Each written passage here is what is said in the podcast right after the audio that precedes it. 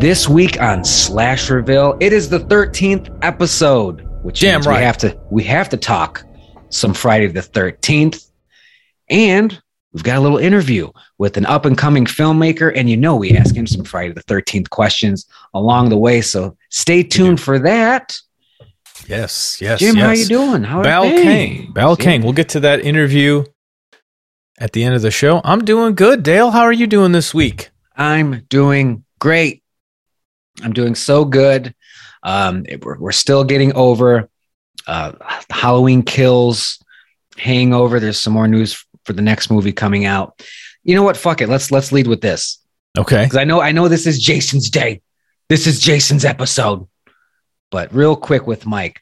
So they sent the script to John Carpenter. You know, Oh, yeah. You got to get had the blessing. it. Got to get the blessing. Is it just me, or do you picture him with like a pope hat? Like we're sending it, we're sending it to be blessed, and he's like, in the name of the Father and the Son, and or he's I like, no, I cannot bless this one. I feel it's more of a big deal to them than it is to John Carpenter. Did you see the interview where he's like, I open my hand, I say, go ahead, I open my hand, and then they put a check in it. Yeah. It- It's like I always think of the the Rob Zombie one where Rob Oh. Zombie's like, yeah, John didn't like this, that, and the other, and you know what? I don't even like those movies anyway. meh, meh, meh." And then John Carpenter was like, he said that shit. I told him just to go make the fucking movie you want to make. What a prick. Yeah, they called him a piece of shit or something. John don't love it. care. But they sent him the script, and you know we don't know what the verdict is from John. But uh, apparently, and this is from Dread Central uh, regarding the script, he compares this draft to Christine, John Carpenter's Christine, and says it has a very different tone. Um, from what it sounds like, here's another line. Uh, the final Halloween film is something of a coming of age story with not a lot of wittiness and retro joy. Uh, I think there was another line somewhere about how it's kind of like a not a love letter, but a celebration or some sort of John Carpenter's whole career and like filmography or something like that. Okay. So I, I don't I don't know what the fuck's going on. I mean, Halloween Kills was a, a different breed from Halloween 2018, and they told you that from the jump. It's good, Yes. so violent, ah, and it was, but it was other things too. So we'll see next year what the fuck this Halloween ends is gonna be. Coming of age film. What the fuck? That is a very odd sounding blessing. They gave it to they gave it to John, and John said it's kind of like Christine. And no, he really- didn't. No, I don't think he said this. This is all. This is all the filmmakers just describing it. John hasn't. He hasn't even fucking read it yet. He's he like- never will. It's like picking a pope. They're looking for the white smoke. Like, Uh, white has smoke, black smoke. he has he blessed our script yet? It's just like there's a lot of green smoke coming out of there, but uh, The Shit. Rock is still waiting for him to bless the Big Trouble in Little China remake. He's got like a backlog of things to bless. he's got a stack of scripts that he's never going to use, Look, never uh, going to see. I'm not going to get to these blessings. I have uh, I have music to make for Halloween. He just jams out. But bless like- the bless them. Bless him. If the movie comes out next year, give him just give him the courtesy blessing. I mean, is he still going to produce it? Wouldn't it be weird for him not to bless it, but he's like Maybe? executive producing it? What if because you know Halloween Kills was divisive?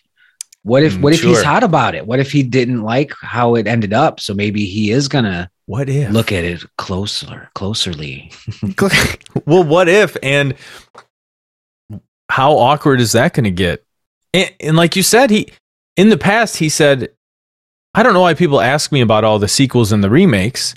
All I do is I I open my hand, and when they make another Halloween, they put a check in it. That's all I care about." And, and and then this was the first one where we heard they were going to bring it to him to be blessed, and then he blessed it. 2018. So, yeah, maybe he is hot about it. It was very divisive. It got pretty beat up by reviewers and critics and you know, I I get it. We we watched it. I saw someone on Instagram posted, "Hey, I thought this one was way better than uh Halloween 2018. Uh, Do you agree?" And I said, "Strongly disagree, but I respect how much you love it or something." I I tried to be nice but honest. They were asking you. Oh, okay. I Well- asking John. No, they were asking Slasherville. You know, that's us. it's an account I follow. They were asking all their followers, "Hey, Oh, gotcha, gotcha. I really liked it. I thought it was even better than 2018." Okay, it Do depends you what agree? like. It depends what you like. Depends what you like. Come on. And honestly, if and we talked about it, but if you replace the Tommy Doyle with more killing, you replace the suicide stuff with more killing, it's probably my favorite movie of all goddamn time. But it's got some things uh, holding it back a little bit. But we will talk about Halloween ends later on. We will talk about John's blessing if and when it comes. But today, it's for Big J, episode 13 and I came across a, a, a listicle. It's a list, it's an article, it's a listicle from CBR.com. And I didn't look at them, but I saw the headline and I said, let's bring that to the show. 10 things that make no sense about Camp Crystal Lake. I was going to read it and you said, "Hey, I never read these ahead of time because it's more fun." And I said, "That's a good idea. I'm not going to read this." Well, you know, maybe it's wise for one of us to know what the fuck's going on, but let's both go in blind here Yeah. and let's see uh, 10 things that, that just don't make sense over there at Camp Crystal Lake. Number 10, the location of the camp keeps changing. What? Does it? Um, I think they're just talking about the uh, the physical filming locations kind of look different here and there because they're shooting in different actual locations. Jersey wanna- here, Georgia there, you know. You want to maybe tell me what what website are we talking about? Uh Hey, do you remember movies.org? I said this is from CBR. Oh, comic com. comic book resources or something. What is that? comic book research. Yep. Nobody knows what the R is in CBR. I have no joke for that. But we know the CB is comic books. Yeah, you had a joke for it, but you thought better of it. You know what year it is. if we did this, po- can you imagine if we did this podcast as high schoolers? Oh man. yeah, I, I'm glad uh, social media wasn't a thing. oh that's, that's for sure. So CB, the, the location of of Camp just- Crystal yeah, Lake. Okay, yeah, I could see that. If you're a simpleton and you're watching these movies and you're seeing it, act, you know, look differently. It's, well, they shot it in different places. It's supposed to still be Camp Crystal Lake. It's still supposed to be in Joyzy. Yeah, you're fine. Everything's fine. Uh, Does it look that different though? Well, sometimes uh, It's always like- a lake. yeah, and the, like the lodges were different, like like in the game. Mm-hmm. Like I, I really like that. So Yeah, it's but- like they they called it different things. If they mean that it looks weird because the physical location is different, that's one thing. But if they're saying they don't like how not all of them are at the camp and the, the locations in the story change, I mean, that's just story. I mean, how do Yeah, you number justify? 10. Yeah. Number ten, there's just you got to pad these stats here. Let's see. Yeah, what I guess. nine is. It might not be much better. Why do people keep coming back? Makes no sense. They do all right with that. They, I, I think they do. I think they, They- do all right with it. Like there's a lot of bases they do not cover in these movies, which I wish they would. This is one they usually mention. hmm Like I was too good of a real estate deal, and I or whatever the fuck. I don't think that was ever one of them. No, no, but you're onto something. Too good to pass up. That's usually a Oh. Halloween one, like the Myers house. Like you wait, you moved us into the Myers house? Yeah, yeah, I moved us and uh, you and that uh, Big little, John, little bastard here. bastard. Yeah, that. Yeah, I think what people when you're writing for CBR.com and you're just trying to get an article out, you probably overlook that uh, part one is at the camp, part two is five years later at a different camp on that lake, and then parts three and four are just at people's like cottages on the lake, not at the camp. Mm. But you know, it's Yeah. CBR. Give them a little credit. And it is comic book resources. We've nailed it. We've done it. resources. Who names a website that?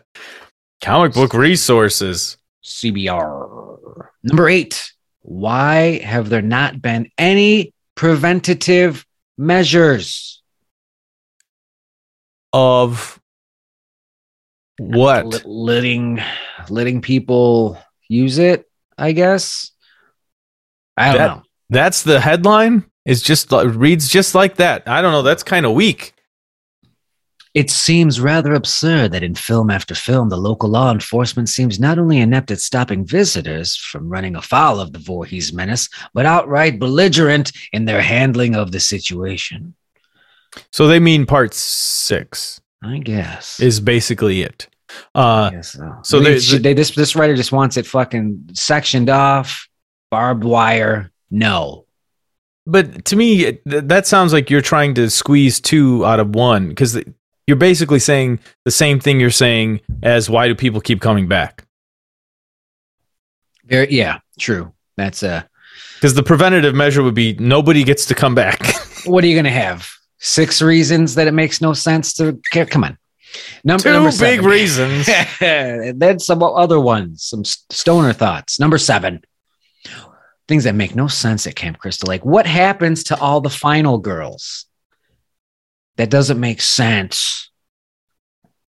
Like, Okay. uh, I, I'll give them I'll give them credit on this one. We know we know what happens to the first final girl. Uh, yeah, Alice. Finaled. She gets finaled. She gets finale'd in part two. Oh, yeah. But very good point.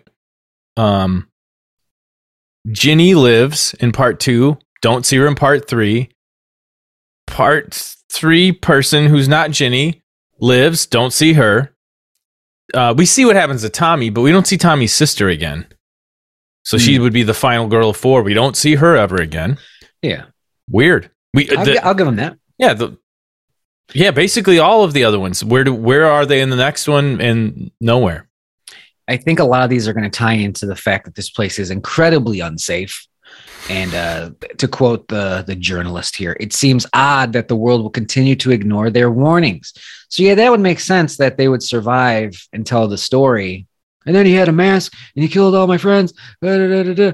Um, but yeah, we never really get to see that. Yeah. Never really get to see that. Fair enough. And in part one, though, like coming out of part one, there is no dispute that what happened happened. You know, they find all the bodies, and Alice whacked Pamela's head off, and they found all that. So, uh, but yeah, after two, there's another pile of bodies, and after three and four, there's piles and piles of bodies. And then what do they do in six? We're gonna reopen. Yeah. Camp Forest Green. Don't call it Crystal Lake. God damn it. How about Camp Blood? No, it's even worse. yeah, that's even worse. Tom, come on. Who let him in here? Uh, number six, and this uh, still ties into the big theme here. Who keeps trying to reopen this place? Doesn't make sense Nobody. at Camp Crystal Lake. Yeah, just the just the one the one time really. yeah. I a mean, lot. Sometimes it's just people living there. it- I mean that's Yeah. most of the movies. They try and reopen in one, try and reopen in two, different Mhm. camp, same lake, five years later. And then they re- try and reopen in six. All right. So out of a nine, if, Oh, if we don't count the reboot, well, let's count Jason X. It counts. Uh, Freddy versus Jason, we won't count. So out of those 10, reopening a camp only happens in three of them. And in in part one, it's the Come on. first time. come on, stop giving, stop giving them a hard time. Jim. Why? Are you expecting them to watch the movies they're they're, doing their article on? Come on. No, you're right. I shouldn't. See, I, I- it goes back to that, like who's trying to reopen this place. I like, I like my real estate. I like my real estate angle. It's got to do. It's like Jaw, it's Jaws meets Friday the Thirteenth. Dale's mortgage guy is trying to sell you a trying to sell you a Oh, yeah. campground. Hell yeah! But now, just You're pre-approved. Yes.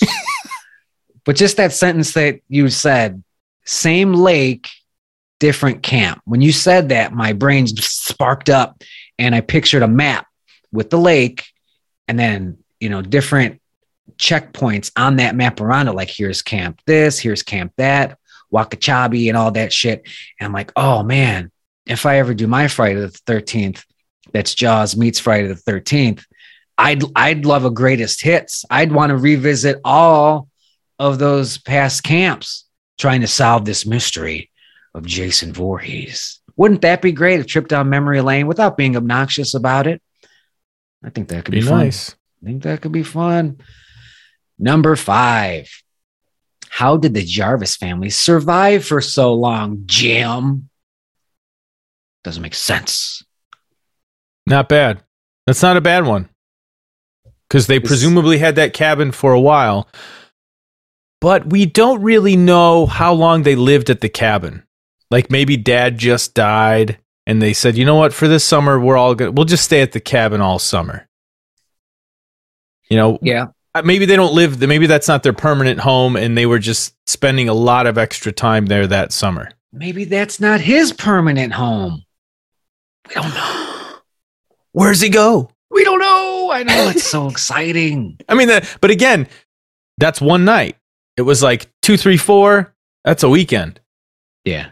and people forget that Yep. Yep. Yep. Yep. they're looking for more resources. Number four. Oh yeah, you, you got to give him this one. Uh, this is a this is a gimme. Good. How how does Crystal Lake connect to the ocean? Oh yeah, I've said that myself. Yeah, you got it. You got that. That one I got no disputes on. That's a A number one. Oh yeah, I hope. I hope when you started this article, that was one of them. that was like the first one you thought of. because people have been saying that for years. This is supposed to be a lake in the forest, and somehow he gets that little fishing boat out to. channel. Yeah, there's just, you know, there's always a channel out to the sea at all these camps. What the hell? There's not even a river. We don't even see a babbling brook, really. And somehow there's a channel that we just didn't know about on Crystal Lake. It's in the northeast corner. And see, Camp Crystal Lake is further south. Um, makes no sense. So if that's number four, let's see what the top three are gonna be here. Maybe they keep getting better. I hope so. Number three. This just doesn't make sense about Camp Crystal Lake. How can toxic waste de-age someone? That's a movie. Toxic When did- waste is the go-to for I just need to have magic shit done. Okay, but okay. I see I know what they're referencing. Of course, I do. Mhm. But I thought this was about Camp Crystal Lake. What the fuck does that have to do Yeah. with Camp Crystal Lake at all? They were in the sewer in Manhattan and the toxic waste. Yeah. We okay. Part 8 is a is a shit show. But clearly they're going for some other worldly fantastical phantasmy stuff in that when she when she sees the vision when the main character I don't remember her name that's why I used a pronoun um she sees baby you know little kid Jason baby. and no one else does and then the toxic waste melts him down and uh we don't know for sure if the leading guy also sees little baby Jason guy yeah. but clearly they're going for some weird shit Yeah. And like you said, it's that's not even Camp Crystal Lake No. disqualified. Eh. Can All I get how does toxic waste de-age someone? Oh. Number two, things that just make no sense at Camp Crystal Lake.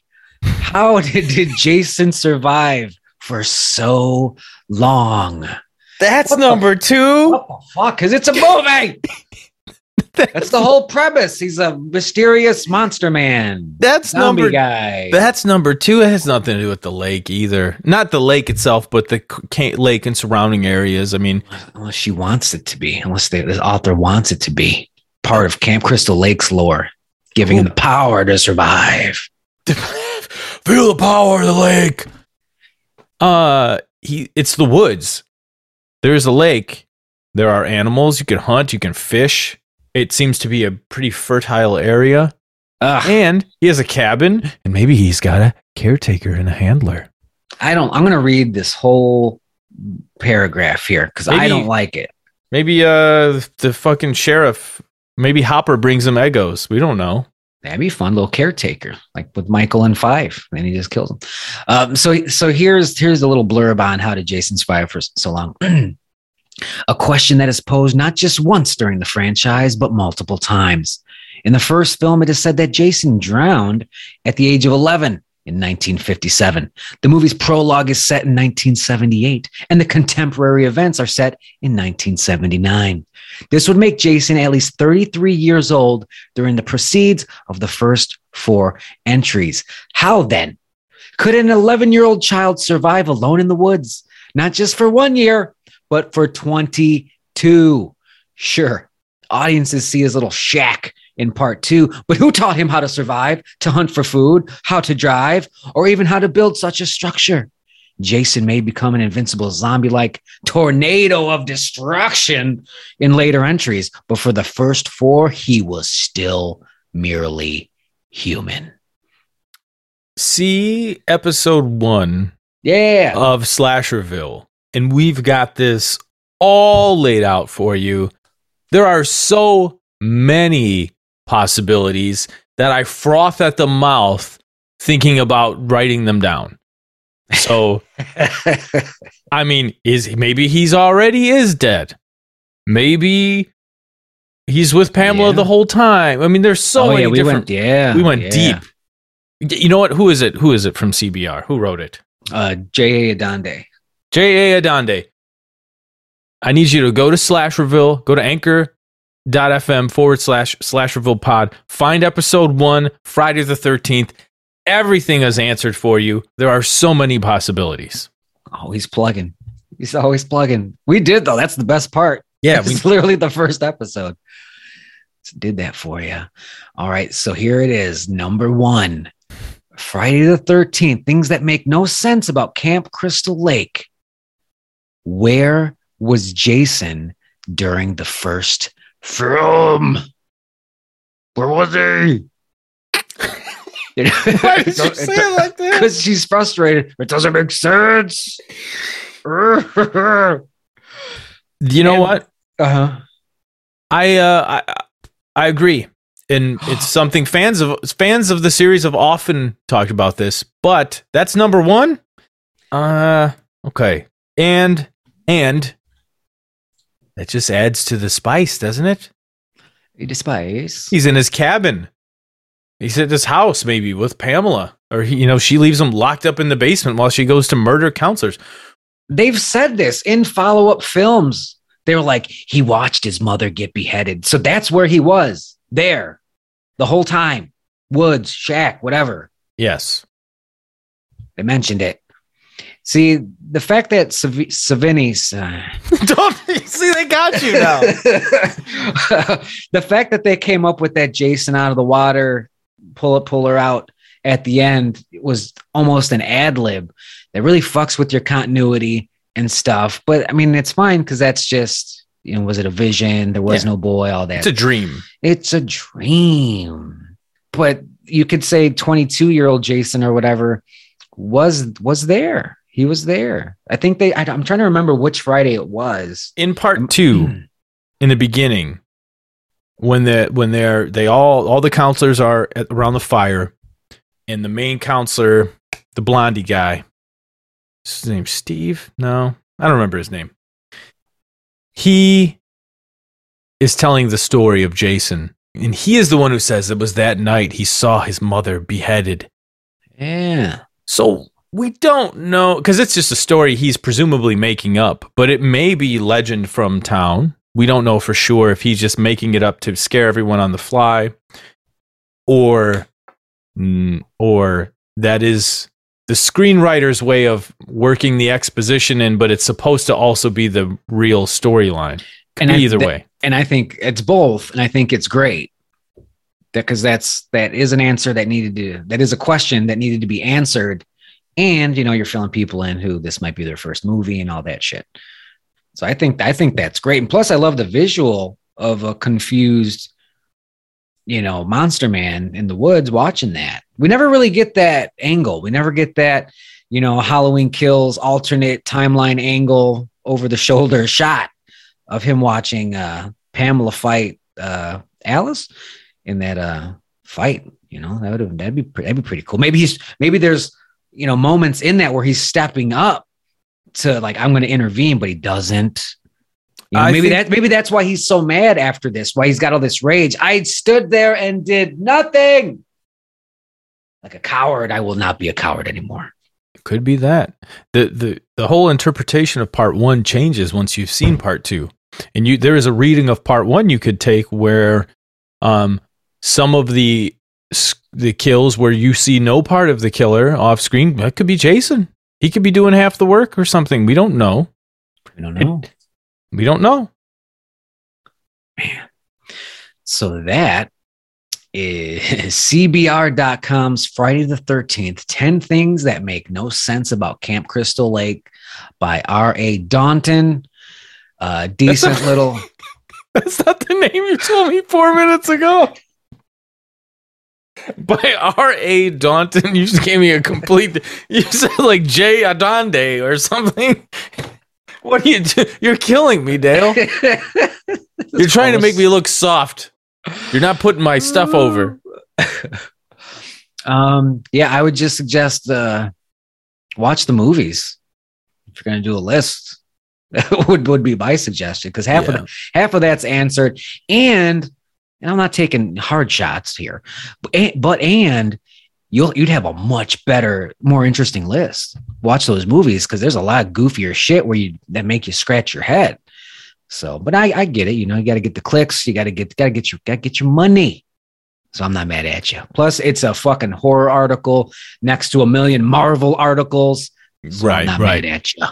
No, we're we're not even busting balls. I don't think to to use the term uh, that people use about ball busting.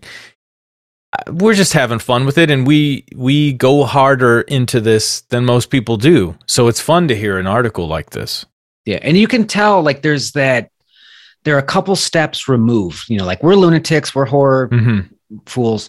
Um, they're a couple steps removed. They like their scary movies. Halloween, you know, October rolls around, they're going to watch their their flicks, but you can tell they're a couple steps removed. And I like that perspective. I like that Um, because though the, the, these are the type of folks like you want to keep in mind when you're writing your movies. Like you don't want to go in too deep and be too niche, you know, because a lot of people like scary movies, but they're not freak shows like you.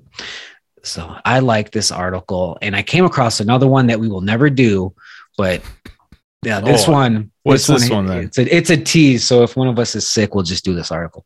This, Okay. this one's from looper.com. Oh boy. And, and it's every Friday the 13th movie ending explained. Yeah. I don't What think a lot. this? Yeah. we we got it with Halloween Kills too. The Halloween Kills ending explained.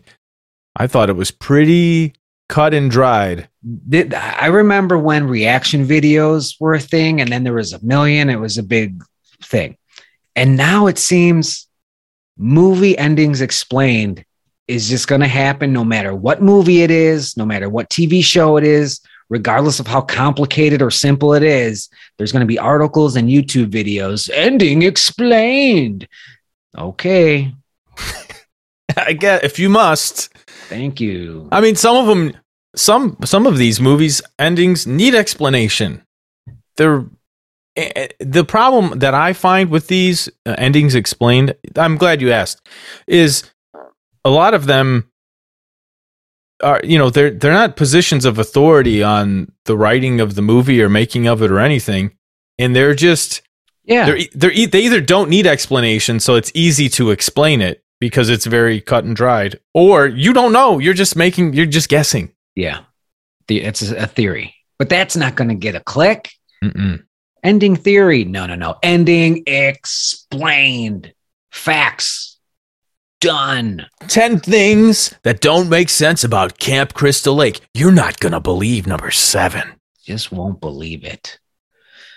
All right. And then a picture of Miley Cyrus, and you're like, "Where's this picture in the slideshow? I've been clicking for an hour." they'll get you. They'll get you. They'll get you. All right. And then I came across another list. There's so many lists. but We're not going to do them. We're not going to do them. Top Today. 15 slasher villains ranked by likability. what? Does that even mean? Well, Chucky's got to be close to the top. I said we're not doing it. I know, but when when we do, because we will, uh, He's- bookmark that Chucky's one. in the top five. He's in the top He's give you be. He's got to be. I mean, Mike's got no personality. Oh, very true. He's very yeah socially distant. I'm sure. Can you imagine what Jason smells like at any at in any movie? Lake Jason, Ogre Jason, Dead Oh, Jason. man. None of them smell good. You will be surprised where he is on this list. Then Mm. Yeah, because likability to me three. implies like person. What?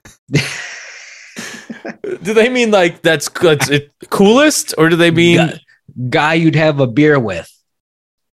it would? He wouldn't make the top hundred. Guy you'd have a beer with. You could have a beer with Chucky. You could have a beer with Pinhead, maybe. So I think it's lovable because uh, the author Okay. had to do an update. Uh, best slash movie villains are the most memorable killers from Boobadoo. But, but which is the most lovable slasher villain of them all? They all have a lot going against them, but a few have some sympathetic qualities and are even a little genuinely charismatic. The most likable villains. Because he's you just feel sorry for him, I guess. Feel sorry for him. I, I'll, give you that one. We're, we're not Doing it. We're not doing it. Number three, do I see Chucky? Show me Chucky. I need a family feud board now. Yeah, we That's do. how this show's going to work with video. That was a good article. That, That, was, that that- was a fun, yeah. it was fun. Episode 13. I wasn't going to be the one to say it, but Dale said it. Hey, it's episode 13. We have to talk about Friday the 13th. I said, of course. At any ch- any moment I get to talk about it, I will. If they're gonna tee it up like that, Mhm. fine. Set Yeah. that table. Yeah, we didn't skip episode 13. Mm-mm. No way. we have a very special part of the podcast coming up an interview with Bal Kang from the UK. He is a filmmaker and he's got a movie coming out from his, his company, Apotheosis Productions, called Mother Mortis. And Dale and I, Dale asked some great questions. Dale and I interview him about that production, his start, where this is going, the the Troma app Troma now. Troma Now. So uh, stick around and listen to that interview. Welcome to Slasherville. I'm here. This is a very special episode. We're doing a video and we have an interview here to get started. I want to welcome onto the show Bal Kang from Apotheosis Productions. Welcome to Slasherville. Hey. Hello.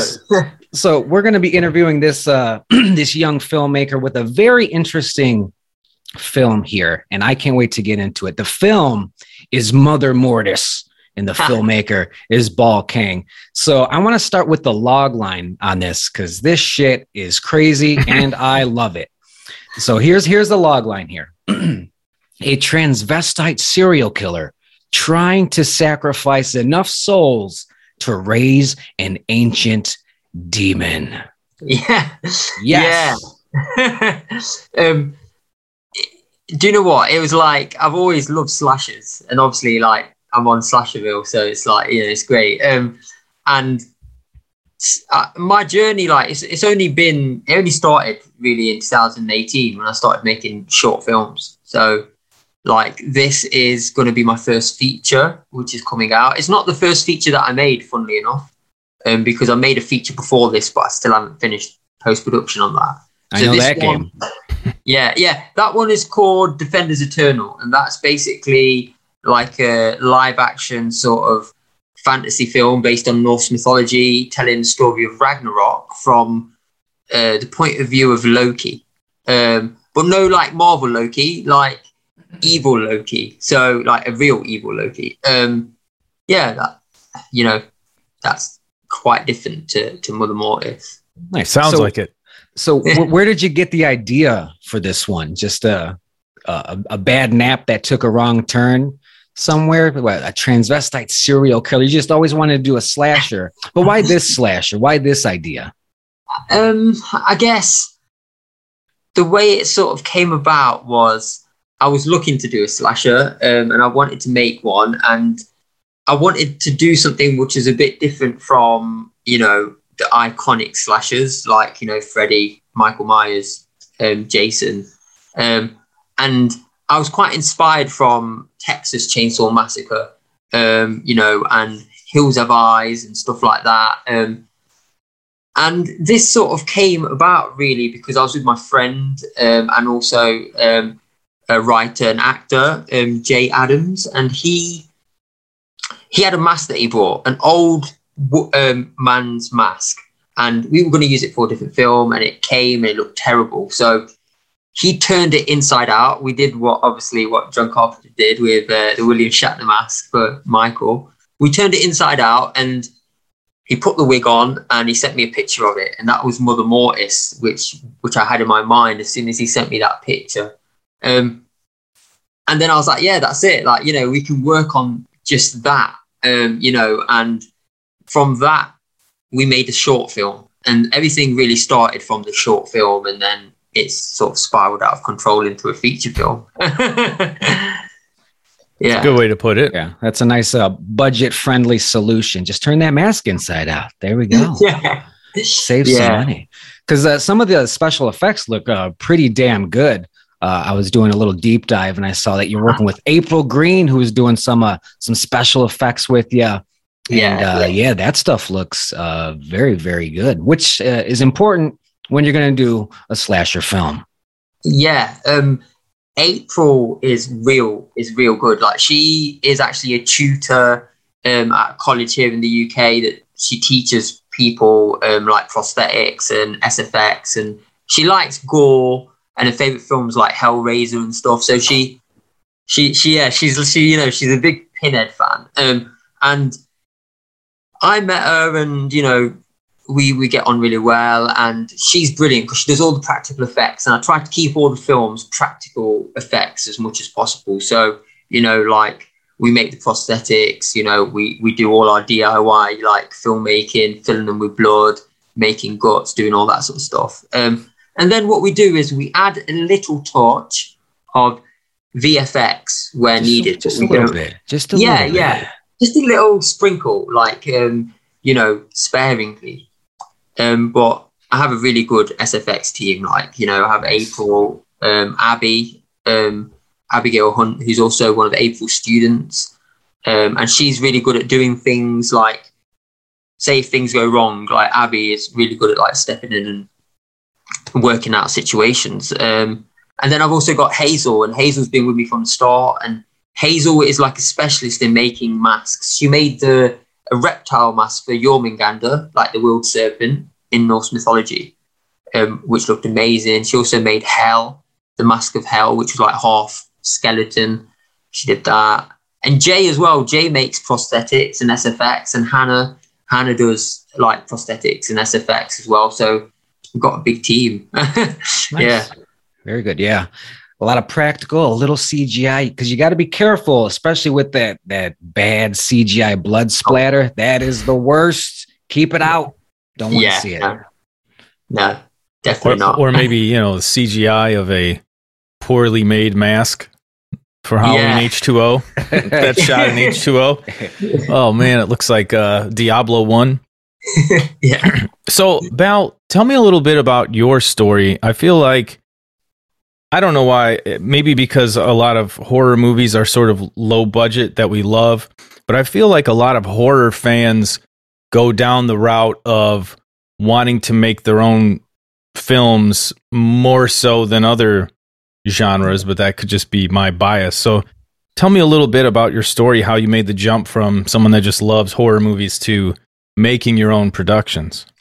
Like, yeah, um, it's always a bit of a weird story. I guess everyone has their own, but mine was my background is in law, and that's what I sort of trained in doing and stuff, and working a nine to five for like many years. And there came a point where I watched loads of horror films, and I always loved 80s and 90s horror films. They were like my I guess like my comfort blanket and the thing that I'd go to when I wanted to just relax. And I know that sounds weird because like people getting their heads cut off and stuff, people would think that's relaxing, but to me, like it's relaxing. um, and yeah, and I came to a point where like um, a close family member of mine had like had a heart attack and they were in hospital and I went to visit them, and that was really actually my first time having to visit somebody in hospital like that. And it just triggered off in a very cliched, probably sense, like, you know, what I, I want to do something which like makes me happy. Um, yeah. And I've always had an interest in like trying to make films. Um, and I just never had the actual balls to, to do it. And I just took the step and thought, yeah, I'm going to try. And I made one short film, uh, which is called A Friend Amongst Fiends, which was like no budget. All my films are no budget, but like that was super like nothing. Like, and I had no idea what I was doing. And I put that together. It got into some festivals, won a few awards. People liked it, and then I made Mother Mortis, the short film, and then that also like I've sort of learned as I've made films, and that's sort of been my film school, I guess. And I've learned what to do right and things that failed, which I've you know gone back to a drawing board and made new plans, and I'm still learning loads like every day. Um, and it's like the passion, I guess, that drives me, like wanting to make horror films, which I enjoy, sci-fi and fantasy films. Like I tried to make films which I'd want to watch, but they haven't been made yet. Um, and that's, I guess, that's sort of my, yeah, my journey yeah. so far. Yeah, taking that next step from the short films to the features. How did how did that work? What's uh, if I may ask, what is the what's what was the budget? How'd you get financing? Were you over there selling whatever you have in the house to get this thing made? Yeah, so like obviously short films, you know, naturally like the budget is small. Like there are some people that you know are lucky to have a lot of money and they've got a lot of money into the short film, and and that's great. But I didn't have anything to make the two first short films. Like literally, I paid for just stuff myself. and I didn't have any funding, and I had my own camera, and I learned how to use that. And I, I brought that just by saving up money. Um, and and Black Friday. there you go. Yeah, and then I I guess like the jump is quite big from going from a short to a feature. It, it's massive. Like I'll be honest with you, the the hardest thing is keeping people interested in the project, um, you know, keeping the momentum going and dealing with the obstacles. Like, for example, if an actor drops out or if, you know, for some reason something goes wrong on the day that we don't have, or the shot doesn't go right, or we wasted a prosthetic or something like that. And then we're in a situation where it's much harder if you're doing a short and you've only got one or two people helping you where you can solve that situation. But when you're doing a feature, and when, when I'm doing a feature, I have a bigger team of about 10, 15 people. They, being my crew, like I can say, you figure this out while I go and try to do. And, you know, it's easier to delegate those tasks and have people you trust. Um, the crucial thing is picking the right team. You know, like I'm really blessed that I've got such a good team, but you know that also comes from trial and error. In that I've rebuilt my SFX team like three times now, and now we've settled on sort of four key people, and we're we're in a stable position. But before then, people coming and going. So yeah, feature wise, budget for Mother Mortis again. Um, I think the whole budget altogether was about um, less than a grand um, and that was mainly materials and uh, people and locations. And a lot of it was hustling, like, you know, uh, getting free locations, talking to people that own the locations, making friends with them really, and, and, and going there and respecting the location as you film so you don't oh, yeah. leave a bad reputation, you know, as a filmmaker. Um, Especially if it's a good location, you might want to go back there. yeah, yeah. Do you know what the thing is? Is honestly, like in the UK, I found so many good locations, and you know, we've got a lot of history here, like rich history, like desolate, sort of like rundown, decrepit abbeys, which people have just left abandoned, old Tudor houses, moors. You know, there's loads of different stuff, but you've just got to be clever, right? Because when I filmed Defenders in Yorkshire, and we were on this massive rolling moor um, which which was like as far as the eye can see. and we're filming in a big intro sort of um, scene, which we can only do in one take. And you see a ranger roll up in, in his car, and I was thinking, oh my god, he's ruined the whole shot. And then he moved us because that was like rare land which we shouldn't have been on because it was like some birds nesting, blah blah blah. So he moved us. And you can imagine like 20, 30 people all dressed like Vikings, like in fantasy gear with like giant swords, like walking down the street of some quiet English village. Um, oh yeah. And then when, when I went back and looked at the footage, we managed just to, with quick, clever editing to take him out and save the footage. So there's always ways around um, not having a budget through being creative and and using oh, your yeah. team's resources, sort of thing. So yeah, that seems like a very cost efficient budget, very nice. and one of the things that piqued my interest uh, regarding your project in this interview in general is uh, Mother Mortis is going to be distributed uh, on Troma now in February 2022. And I'm a I'm a Troma guy. I like those Troma movies. So I have some questions for you on that front.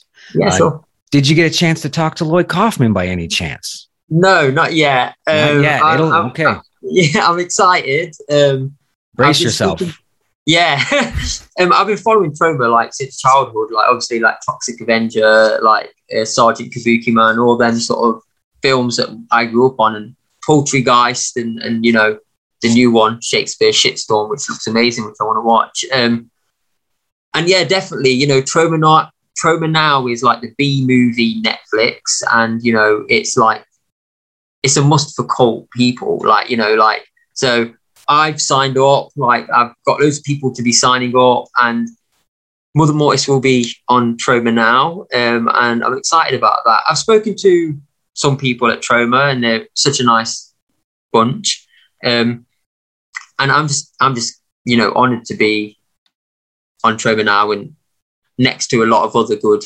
films. So yeah, yeah, you're gonna be excited. you're gonna be in good company there. And it, it, when I read your log line, it made me wonder: Were you inspired at all by uh, Troma's Terror Firmer? Because that's also like a transvestite killer doing stuff.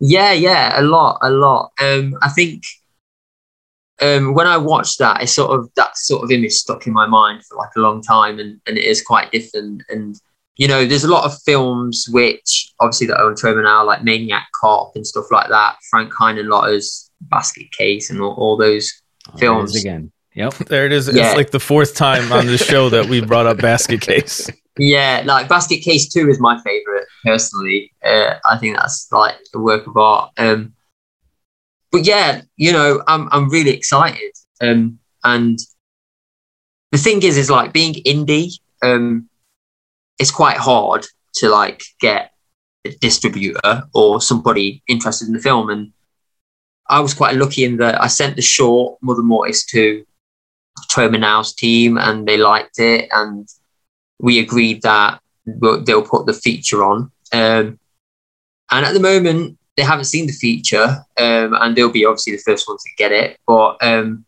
they're very excited, um, and they they wanted to put the short on. So I said, you know, the, the feature is like way way better because to give you a little bit information about the film um it's split into six chapters so i split it into six chapters um, according to the six chapters that i filmed because i filmed them in in that order and each chapter sort of shows more of what's actually going on and escalates i guess in madness and um, you know gore. Um, there's nine on-screen kills on Mother Mortis, and I've tried to do as many as possible because obviously me, um, on-screen kills are like really important. Like I love on-screen kills. Um, yeah. And yeah, um, so I'm excited for you guys to definitely see it. You know, nine. Yeah, we're excited too. Nine bloody gruesome on screen kills. Can't wait for that. How, how long is it? Nah, 90 minutes? Um, yeah, it's an hour and 20 minutes. Um, and yeah, it's it's always quite difficult, like doing the kills because you don't want to do too too many similar kills or kills which have been done too often before. So we've got some crazy kills in there, like electrocution. Good. Um, we've got like wrench bashing someone's head in. You know, we've got um, a few others like knife in head and, and stuff like that. And Do- Do we have any cantaloupe head squishings?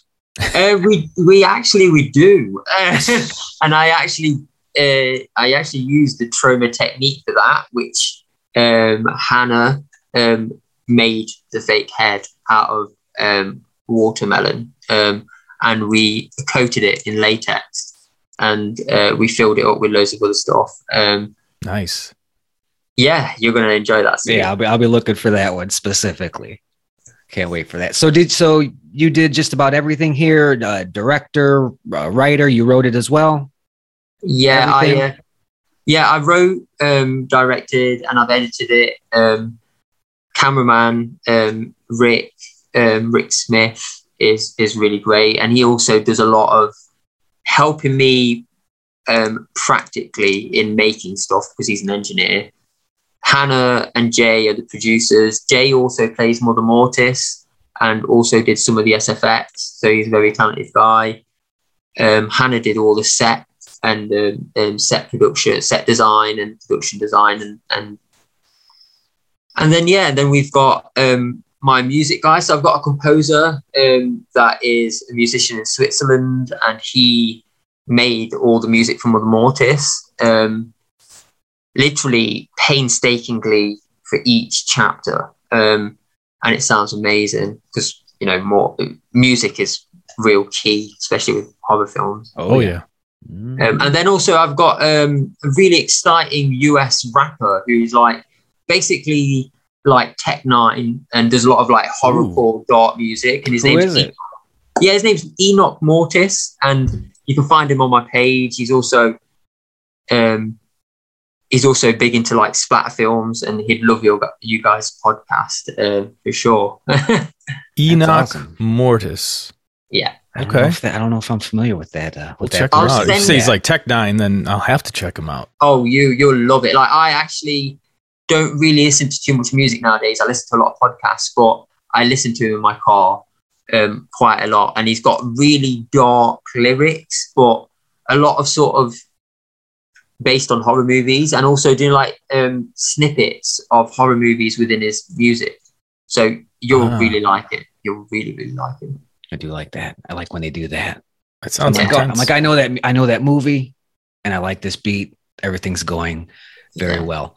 Now, I don't want to make you choose, but I'm very curious. Are there any standout performances that we should be looking out for? Any actors or actresses that just nailed it, and you can't wait for us to see them do their thing? Wow, um, there's quite a lot. Um, there are a few um, that really stood out. Um, obviously, Jay as Mother Mortis Oh, yeah. because he did a fab job, um, and he got his hands bloody, um, and it wasn't easy wearing the the mask. So Jay did a great job. He's definitely a star in the making. Um, there was also Kathy, um, who Kathy Griffiths, and she plays one of the evil witches, like the over witch, you'd like to say, and she was amazing. A lot of hard dialogue, which she absolutely nailed. Um, my final girl, Holly, she was great. Holly, Holly Laura Platt, she she was fabulous as well. And there's another actor in there, Mark, um, who plays. Uh, I won't ruin it for you, but he's a very interesting character, and he's got probably the most controversial scene in the whole film, in Uh-oh. which Oh man, you see what he's Um, doing? I He's, have- teas- he's teasing the shit out of it. That's what you do. yeah i had i had one person puke up on that uh, in that scene um i had two people walk off set and i had one of the miners who was on the scene acting as well have to be taken off just for one scene because it was that bad and when i've shown it to people like even the composer he's just been utterly shocked and he said to me i'm, I'm really stuck with how i'm going to work with that so we you know I got. We got to see. I want to see it so bad You're gonna- you're going to really like that. And what I'm going to do for you guys, I'm going to send both of you guys um, a DVD um, of the film once it's out, um, just to say thank you for the podcast. So we'll we'll speak about that anyway um, when it's Oh, well, out. we we greatly appreciate it. We we uh, appreciate you coming on to talk about it. Um, we we hooked up on Instagram. We just uh, found each other on there, and you were promoting this film, and I looked into it, and I sent it to to Dale right away. I said, "This looks like it's right up our alley." So, tell me a little bit about the the writing of it. Did you did you did you come at it with a character idea first, or a a sort of a broader story idea? Uh, was it more of a setting? Like, what was the what was the genesis of the story writing process of it? the the story really was yeah based on the character of Mother Mortis. So when we started the short off, um, we didn't have any plans to do any feature, um, and we only had three actors and very minimal sort of props. But we had an abandoned fishery in um, in Yorkshire, which was right next to the Humber, uh, Humber River, and it was like all ruined and free access and just destroyed. So we thought we're going to build it based on the character and also based on the location that we've got and keep it quite minimal so that you know it's 10 minutes but just you know a lot of tension a lot of action um then from there obviously i made the short i sent it out to festivals and it got i think it's got into 20 festivals so far. It's won three awards. Um, and those are festivals all over. So there's one in canada there's some like in europe asia everywhere. And after we got such a good i guess you know sort of welcome for, for mother mortis I started plotting, and this was we filmed it all during lockdown. So we filmed it in March 2021, where we went lockdown in the UK, um, and that was the reason why I had to keep it such a small group because a lot of people weren't willing to come out and do it. But I thought, um, I want to film, so we're going to go out and film, and then, Sure. um, and then, um, and then we filmed part two about a month later, in which I got some more actors, and then I just carried on a continuation of the story.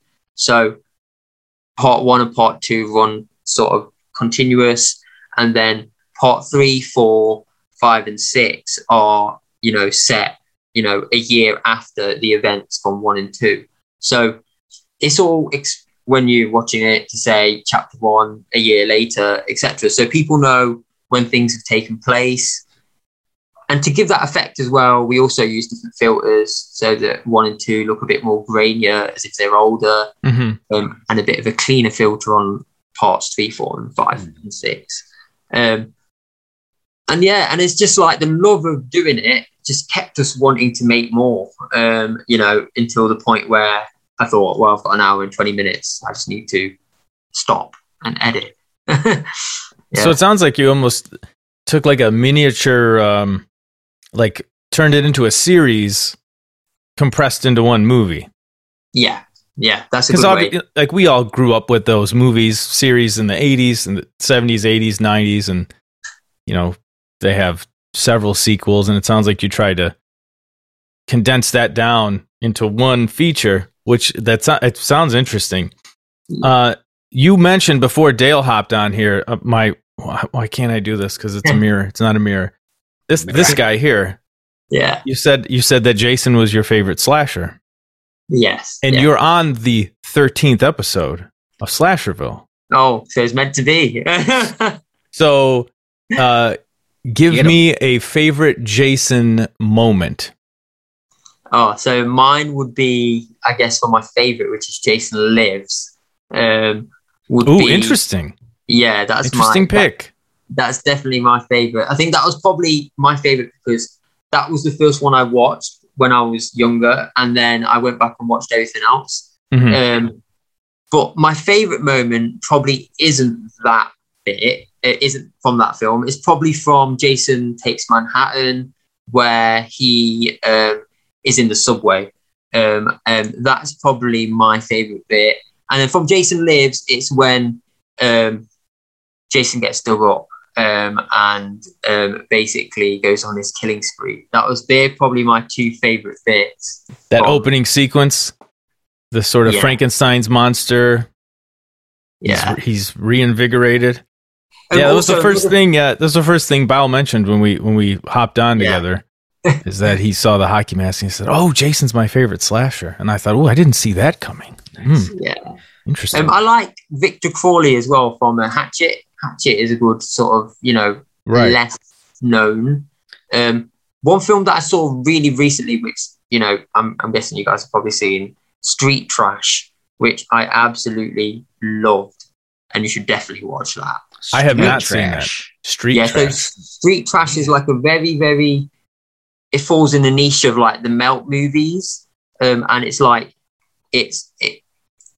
There's you'll never see anything else like that. Basically, it it's from the eighties. The special effects are insane. Story's really good, and yeah, that's my recommendation. If you got if if, if I say to you guys, you know, from this podcast, go watch something Street Trash, watch it. You'll you'll love it. Yeah. Nice. Walking away with so much homework from this. Damn, I love it. No, this is great. All righty here. So uh, as we wrap up here, I, I have a question here. Obviously, this is going to be a bloody film. It's going to be a gory film. If, if you could rate it on a one through ten blood gore scale, what are we looking at? Oh, um, I'd probably rate it on um, an 8.5. Um, in that, obviously, it's got nine kills, all on screen. They're all really bloody.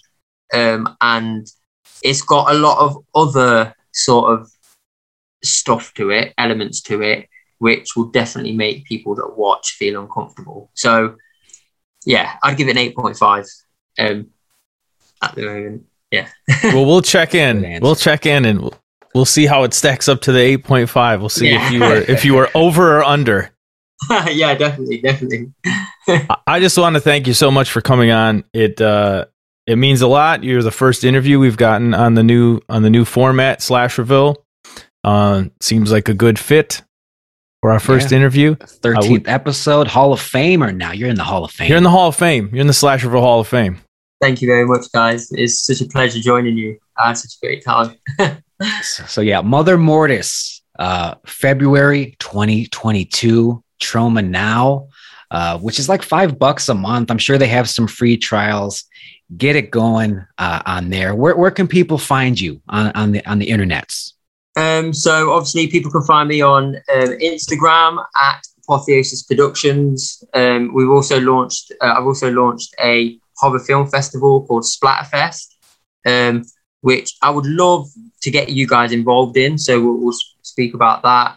And that is four dollars, three pounds, and also you get the chance to win distribution of your film if you win Best Feature.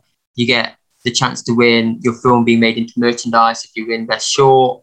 And if you win Best Death Scene, you get a custom action figure um, of Mother Mortis um, sent to you um, from um, a guy who makes them called a Ghoul of Gabba. So definitely check that out. Um, thank you very much, Slasherville. Um, so so so honored to be on board. We'll put your links in the description on the episode uh, for Apotheosis Productions on Instagram.